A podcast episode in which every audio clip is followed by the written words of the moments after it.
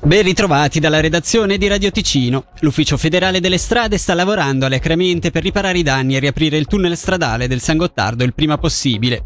I lavori inizieranno questa notte, come ci ha confermato al microfono di Fabrizio Coli Eugenio Sapia, portavoce in lingua italiana dell'Ustra. L'obiettivo è quello di riaprire il tunnel alla fine di questa settimana eh, sono ancora in corso eh, le indagini per stabilire le cause all'origine di questa crepa che si è formata sulla soletta intermedia. Verosimilmente il tutto è eh, da collegare con degli spostamenti di tensioni nella roccia i quali hanno provocato delle differenze di pressione sulla galleria, sul tunnel e poi appunto si sono formate ehm, e poi si è formata questa crepa e eh, degli spaccamenti, quindi della caduta di eh, materiale fine. Ecco, questo, questa è la situazione. Le cause sono ancora, restano ancora ignote, quindi le cause e l'origine di questi spostamenti di tensione. Quello che c'è da dire è che già oggi si comincia eh, a lavorare per il ripristino con l'obiettivo di riaprire la galleria al traffico in sicurezza evidentemente entro eh, la fine di questa settimana.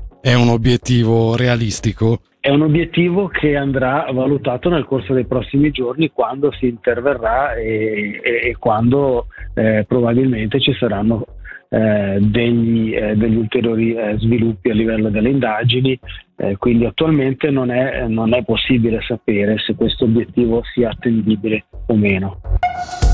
Sette anni e mezzo di carcere un'espulsione dalla Svizzera di almeno dieci anni. Questa è la richiesta di pena avanzata dal procuratore pubblico Andrea Giannini nei confronti del 45enne italiano alla sbarra di fronte alle assise criminali per una presunta truffa da oltre 24 milioni di euro, per cui si professa innocente. L'uomo, riporta il CDT, avrebbe utilizzato i soldi affidatigli da cinque investitori per fare la bella vita.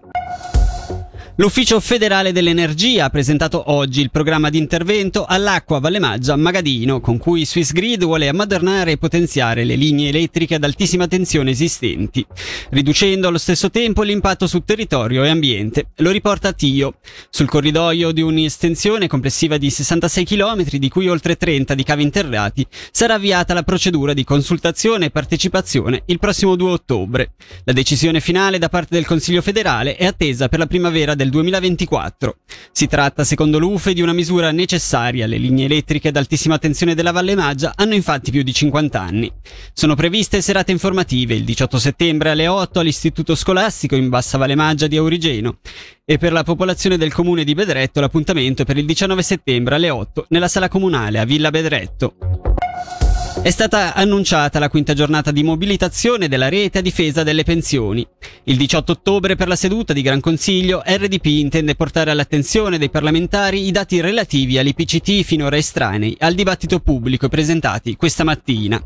Da questi dati emerge una differenza di oltre 300 milioni tra gli interessi promessi e quelli dati. Sentiamo quindi Enrico Quaresmini, docente e membro di comitato di RDP ci siamo messi a misurare e i dati che sono usciti sono impressionanti. Anche soltanto guardando contributi ordinari, sommando tutto si arriva a 300 milioni. In 10 anni gli assicurati hanno pagato 300 milioni in più di quello che hanno ricevuto. 90 milioni sono poi i denari, insomma, pagati per il risanamento palese, quello che già per natura era risanamento. 330 sono i milioni promessi come interesse e mai riconosciuti. Un nuovo negozio Coop a Brione Verzasca. Il Consiglio Comunale di Verzasca nel maggio del 2022 aveva votato compatto la proposta municipale di stanziare 95.000 franchi per la progettazione definitiva dello stabile.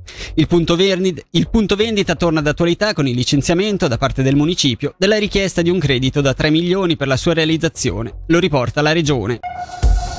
Mancano dieci giorni all'inizio della Festa Federale della Musica Popolare, dal 21 al 24 settembre la rassegna che arriva per la prima volta in Ticino e porterà a Bellinzona oltre 60.000 persone.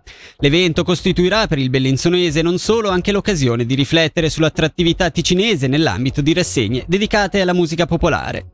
Ne abbiamo parlato con il direttore dell'OTR bellinzonese Alto Ticino, Yuri Clericetti. È assolutamente una vetrina molto molto importante, le persone che verranno da noi devono capire, sapere che eh, siamo dei buoni organizzatori, quindi sicuramente si possono organizzare eventi di altissimo livello anche in altre tematiche e soprattutto riuscire a far tornare questi turisti. Vorrei sognare, vorrei sperare che fra qualche anno il progetto dell'ex Galvanica che dovrebbe vedere anche un discorso legato a un polo cantonale e nazionale della musica popolare alpina, quindi tornando alla manifestazione di questi giorni, che faccia da sprono e da stimolo per portare avanti questo importante progetto.